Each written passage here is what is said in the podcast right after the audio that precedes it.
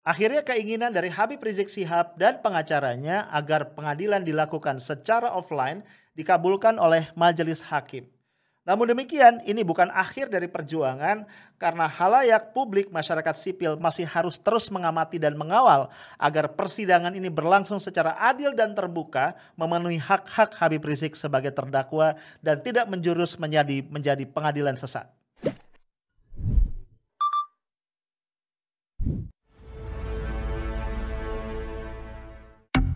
Hai guys, Jumat 26 Maret 2021 ya.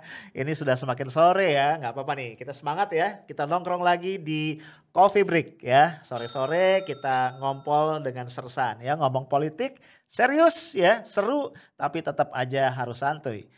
Guys, kita tahu bahwa Habib Rizik Sihab uh, sedang menjalani proses pengadilan terkait dengan setidaknya tiga tuduhan ya. Yang pertama adalah memicu kerumunan di Petamburan, kemudian kerumunan di Megamendung, dan satu lagi adalah tuduhan menutup-nutupi hasil swab tes dirinya di Rumah Sakit Umi Bogor. Uh, sebelumnya proses persidangan uh, mengalami kekisruhan karena hakim dan juga jaksa berkeras agar prosesnya berlangsung secara online. Tapi sebenarnya nggak online-online banget juga ya.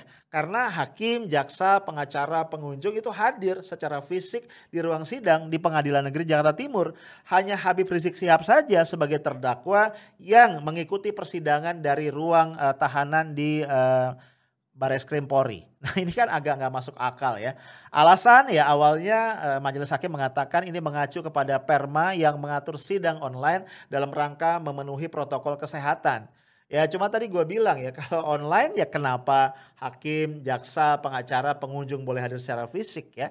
Belakangan setelah didesak, eh, hakim kemudian menjelaskan bahwa alasan utama sebenarnya terkait dengan kekhawatiran kalau sidang tadi dilakukan secara offline, Habib Rizik Sihab hadir di ruang pengadilan, ini bisa saja kemudian pengunjung datang membludak ya, pendukung-pendukung Habib Rizik berbondong-bondong hadir dan ini akan menyulitkan uh, aparat dalam melakukan pengamanan. Jadi uh, kalau gue ngelihat ya ini ya menunjukkan apa ya adanya ketakutan yang luar biasa ya pada sosok atau pada karisma dari Habib Rizik Syihab. Nah kita tahu perdebatan lumayan seru ya karena pihak Habib Rizik berkeras untuk uh, hanya mau mengikuti sidang secara offline.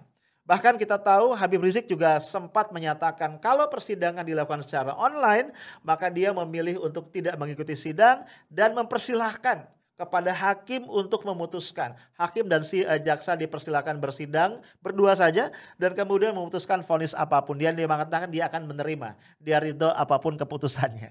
Lah, gue bisa bayangin ya, ini hakimnya, jaksanya jadi salah tingkah ya pusing juga kan ngadepin terdakwa yang model kayak begini.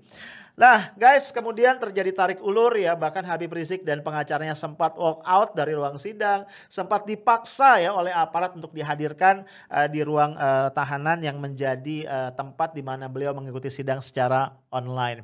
Dan ini juga mendapatkan uh, liputan atau mendapatkan perhatian yang sangat luas ya guys. Bukan cuma dari pihak-pihak atau media di dalam negeri tapi juga pihak-pihak di luar negeri. Nah belakangan ya kita tahu juga bahwa jaksa hakim ini nampaknya guys mendapatkan tekanan yang dahsyat ya dari masyarakat termasuk dari para netizen ya. Mungkin lo juga dengar berita bagaimana uh, media sosial dari jaksa misalnya ya itu di apa diserang ya oleh para netizen, bahkan ada yang melakukan doxing, membuka data pribadi, menyebarluaskan dan sebagainya. Secara personal sebenarnya gue nggak setuju ya sama langkah-langkah yang dilakukan oleh para netizen tadi. But on the other hand, uh, eh, gue memahami bahwa memang masyarakat sangat-sangat geram karena kalau kita lihat nuansa rekayasa bahkan beberapa menyebutnya pengadilan sesat itu sangat terasa.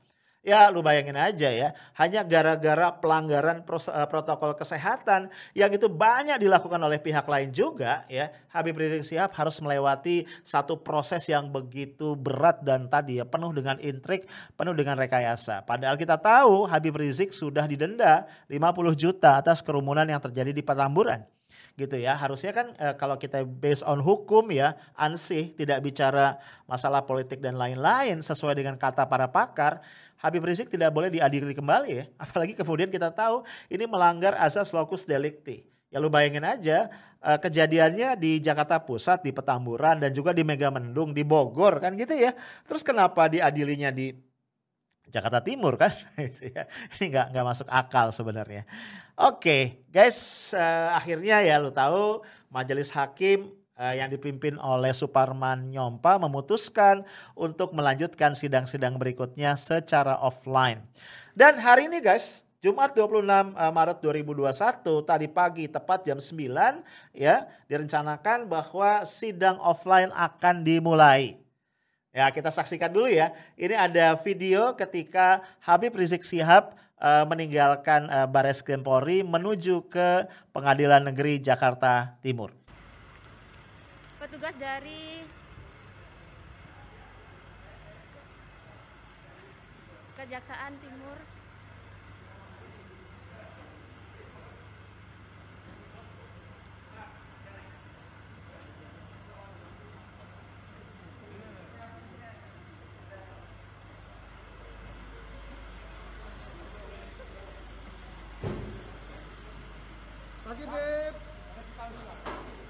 Babe, have babe.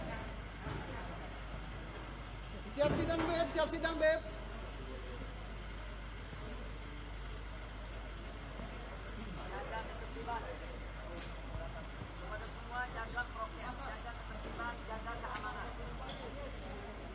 Uh, guys, bisa kita duga sebelumnya, ya sesuai dengan dugaan kita sebelumnya, bahwa memang uh, antusiasme dari para pendukung, ya umat yang mendukung Habib Rizik Sihab itu dahsyat sekali, ya sehingga mereka berbondong-bondong datang ke Pengadilan Negeri Jakarta Timur untuk menyaksikan secara langsung sekaligus memberikan dukungan kepada Habib Rizik Sihab.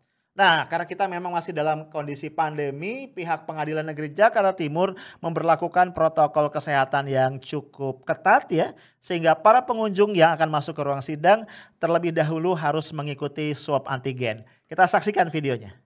Selamat siang Sobat Era.id di dekat Pengadilan Negeri Jakarta Timur. Ada beberapa titik lokasi yang digunakan untuk melakukan swab antigen bagi pengunjung Pengadilan Negeri Jakarta Timur yang akan masuk ke ruang persidangan Muhammad Rizik Sihab atau Habib Rizik Sihab di mana terlihat di sini ada petugas yang akan melakukan swab antigen bagi pengunjung yang melihat persidangan. Namun ternyata guys ada juga nih ya pengunjung yang merasa uh, di PHP ini sama pihak pengadilan.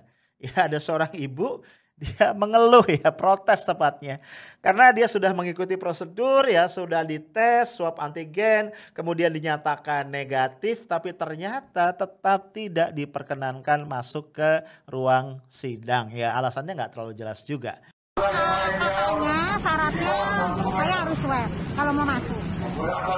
Hasil swab saya negatif. Tapi saya nggak bisa masuk ke dalam. Saya sudah melaksanakan apa yang dipinta ya. Tapi tolong dong hak saya. Ya.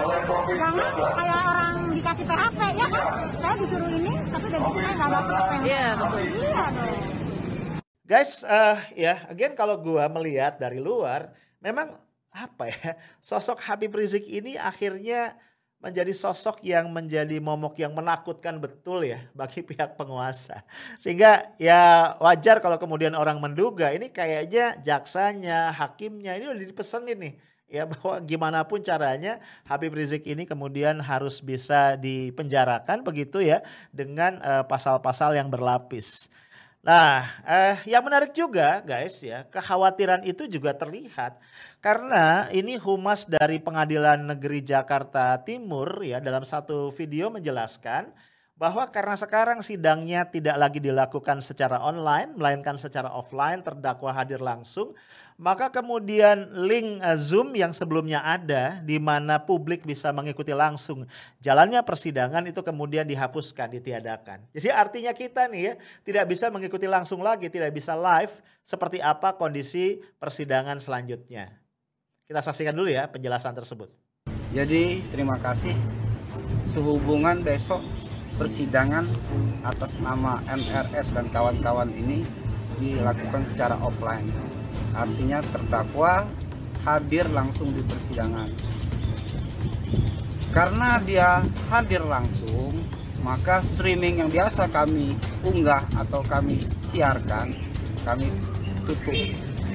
Karena ini acuannya kepada pasal 159 KUHP, di mana di pasal tersebut dijelaskan bahwa majelis hakim atau hakim memerintahkan kepada para saksi agar jangan saling mempengaruhi dan berhubungan. Jadi itulah alasannya. Kalau kita siarkan kan dilihat oleh semua saksi, apalagi saksinya banyak ini, sehingga kalau dilihat bisa saja mempengaruhi fakta dan kesaksian akan diubah.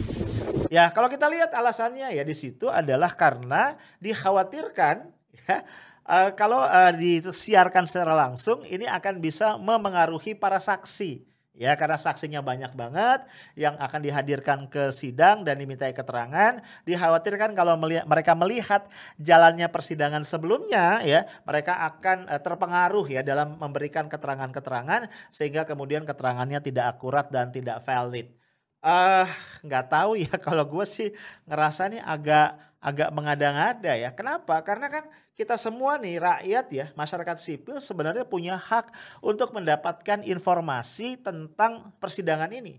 Dan terdakwa bro, itu berhak untuk mendapatkan satu proses persidangan ya proses peradilan yang terbuka. Ya terbuka itu artinya apa? Bisa disaksikan oleh halayak luas ya. Kita tahu ketika sesuatu dilakukan tidak secara transparan ya maka potensi-potensi penyimpangan, tekanan, kong kali kong dan segala macam itu akan jadi jauh lebih besar. Nah, guys, gue juga belum tahu ya apakah kemudian eh, pihak-pihak yang hadir misalnya pengacara atau pers gitu ya atau katakanlah pengunjung sidang itu bisa merekam uh, sidang tadi dari ruang sidang katakan dengan video dengan kamera atau apa pun juga karena uh, sempat ada guys uh, satu peraturan dari MA yang diterbitkan oleh uh, Dirjen Peradilan Umum yang melarang ya adanya peliputan langsung ya dalam bentuk rekaman video satu proses persidangan tanpa izin tertulis dari ketua pengadilan negeri yang bersangkutan.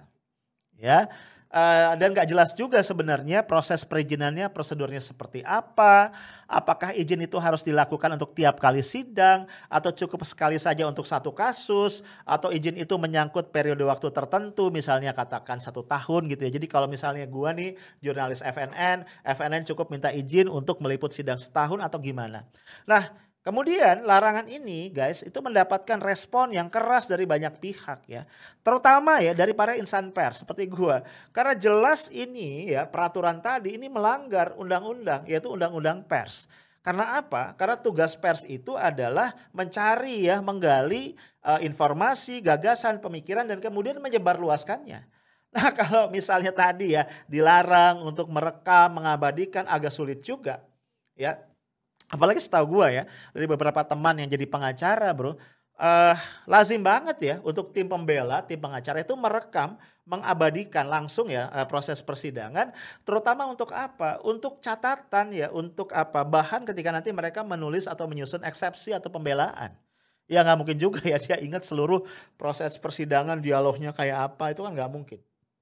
Nah Sebenarnya kalaupun pengadilan tidak melakukan pelarangan terhadap apa uh, perekaman atau mengabadikan secara langsung proses persidangan, itu nggak apa-apa kalau mekanismenya kayak di Mahkamah Konstitusi ya. Di Mahkamah Konstitusi itu kalau gua nggak salah ya, orang dalam ruang sidang itu nggak boleh merekam. Tapi persidangan itu oleh mahkamah ya, oleh pihak Mahkamah Konstitusi itu di apa disiarkan keluar ya lewat TV lokal ya yang ada di situ yang ada di luar ruang sidang. Jadi orang bisa mengikuti secara langsung proses persidangannya berlangsung seperti apa. Nah, eh, gue baca ada satu sumber berita katanya aturannya sudah dicabut sebenarnya. Ya sudah dicabut sehingga perekam, eh, perekaman tadi sebenarnya diperbolehkan. Tapi entah mengapa konon dalam beberapa persidangan itu diberlakukan kembali. Jadi gak jelas juga nih aturannya ya. Jadi kembali gak sih yang pengen gue catat adalah kayaknya ya uh, kalau gue lihat di balik segala keriuhan dan kekisruhan ini tadi ada uh, satu ketakutan yang mendalam ya. Jadi kayak ini Habib Rizik Syihab ini patut bangga sebenarnya. Karena sosok dia itu memang diakui sebagai ikon dari oposisi Dan kita tahu ya guys ya bahwa pemerintah hari ini ya eh, eh, yang dipimpin Pak Jokowi memang punya apa tendensi itu tidak nyaman ya ketika berhadapan dengan oposisi. Ya lu lihat aja.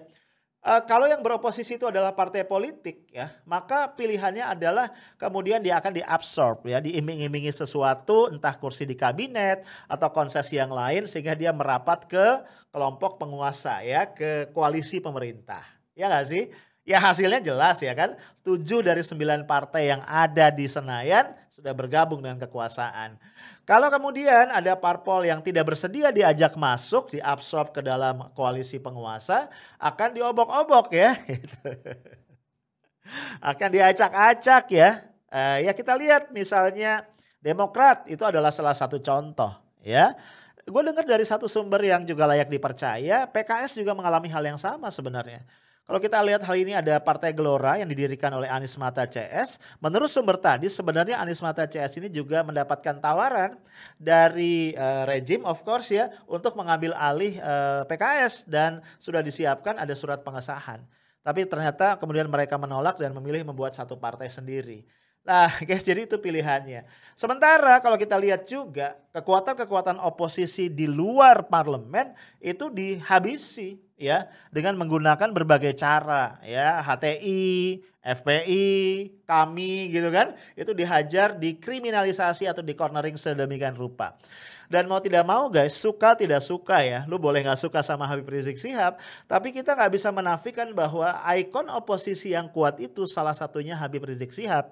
Dan itu sudah dibuktikan dengan kemampuan beliau mengkonsolidasikan kekuatan-kekuatan oposisi yang mampu menjungkalkan eh, Ahok atau Basuki Cahayapurnama dalam pilkada DKI tahun 2017 dan hampir saja berhasil menjungkalkan Pak Jokowi sebenarnya di dalam Pilpres 2019 ya dalam satu pemilu presiden yang ditengarai oleh banyak pihak syarat dengan kecurangan yang TSM terstruktur uh, sistematik dan masif ya walaupun ya tidak bisa dibuktikan.